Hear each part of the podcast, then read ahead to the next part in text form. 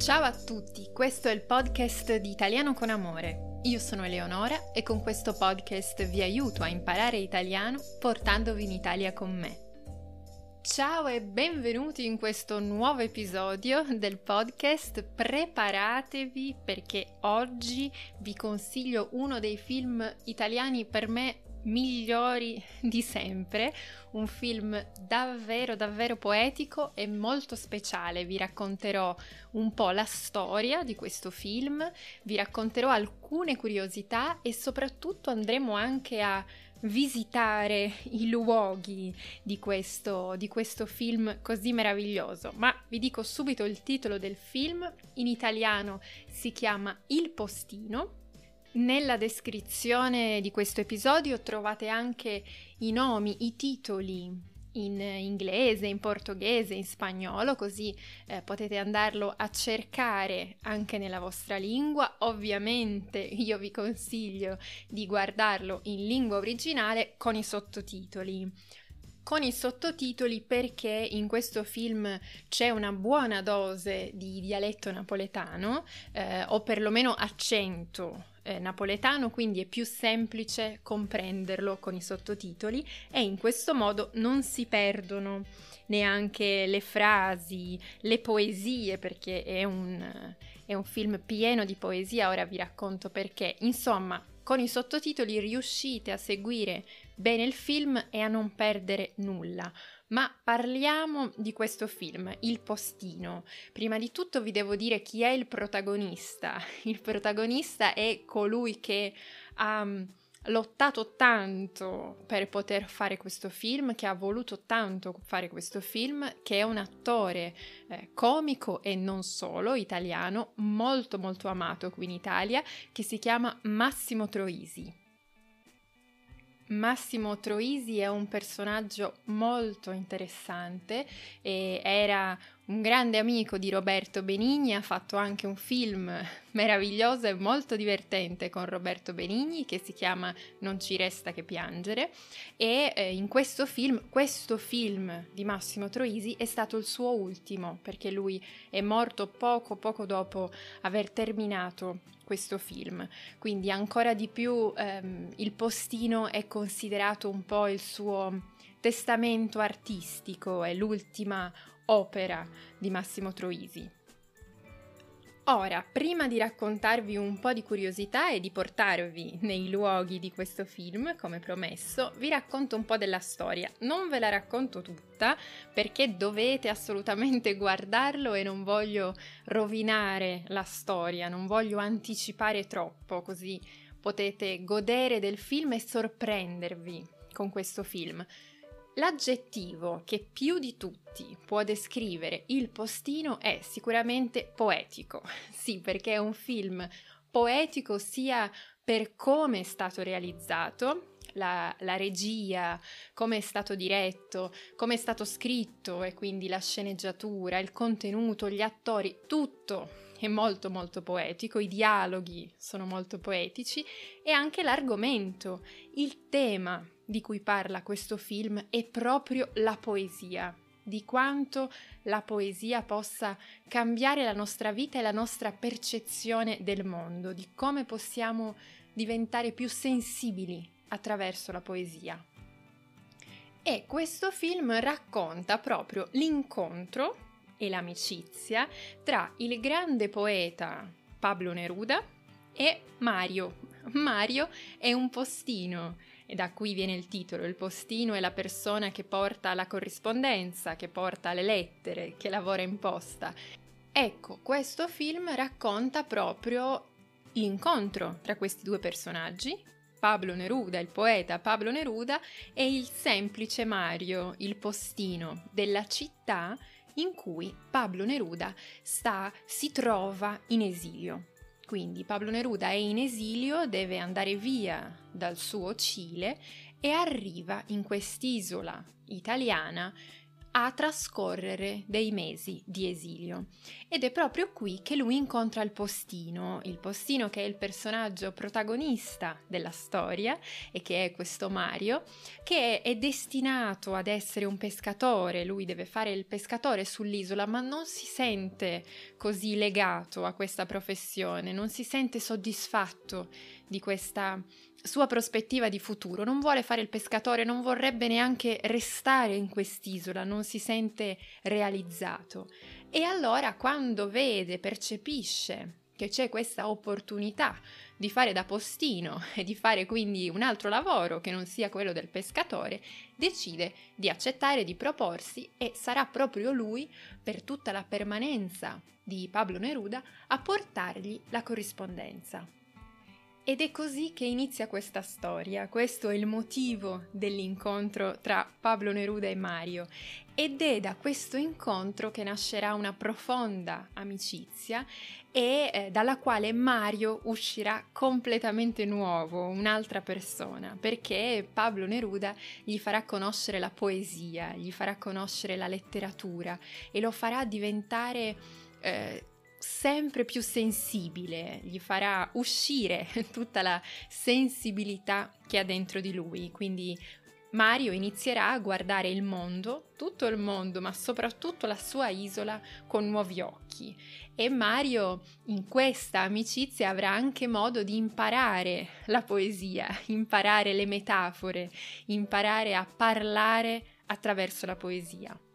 Non vi racconto altro, vi dico solo che dentro questo film c'è di tutto, c'è l'amicizia, c'è l'amore, c'è Mario che deve conquistare, vuole conquistare una donna ci sono anche le idee politiche di Pablo Neruda, le idee politiche di Mario, insomma è una storia molto molto ricca, non vi dico altro, ma vi racconto alcune curiosità e vi racconto anche, vi consiglio la scena più poetica e più commovente di questo film.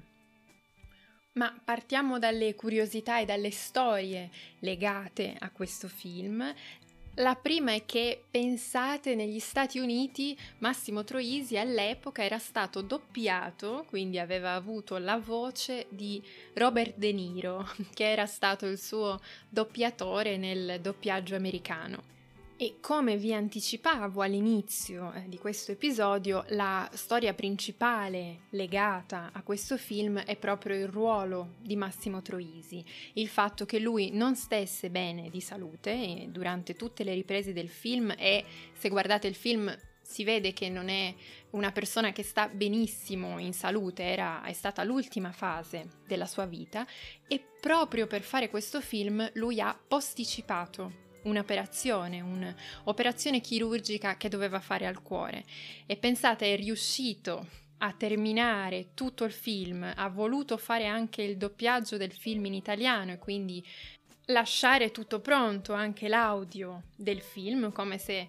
percepisse di non avere molto tempo e poco dopo, pochissimi giorni dopo aver terminato le riprese e il doppiaggio del film, eh, è morto proprio per una malattia cardiaca, proprio a causa del suo cuore. Questo film per lui era davvero importante, sono tantissime le testimonianze di persone che hanno partecipato alla preparazione del film e che raccontano quanto fosse sentito questo film da parte di Massimo, tanto che eh, gli dicevano ma devi fare il trapianto al cuore, ehm, devi fare un trapianto, non puoi andare avanti a fare il film. E lui rispondeva con il cuore di un altro. No, questo film lo voglio fare con il mio cuore. Quindi aveva un legame molto forte con questa storia e, e, con questo film. La storia viene da un libro il libro che si chiama Il postino di Pablo Neruda in italiano. Vi scrivo anche il titolo del libro eh, nella descrizione, così se vi va potete andare a cercarlo. E come vi dicevo, questo è un film che parla d'amicizia e tante sono le amicizie che sono nate sul set di questo film. Una proprio tra Massimo e la sua controfigura, la controfigura è la persona che sostituisce l'attore principale nelle scene più faticose, più difficili, proprio perché Massimo non stava molto bene, aveva deciso di, di utilizzare una controfigura. La controfigura si chiamava Gerardo.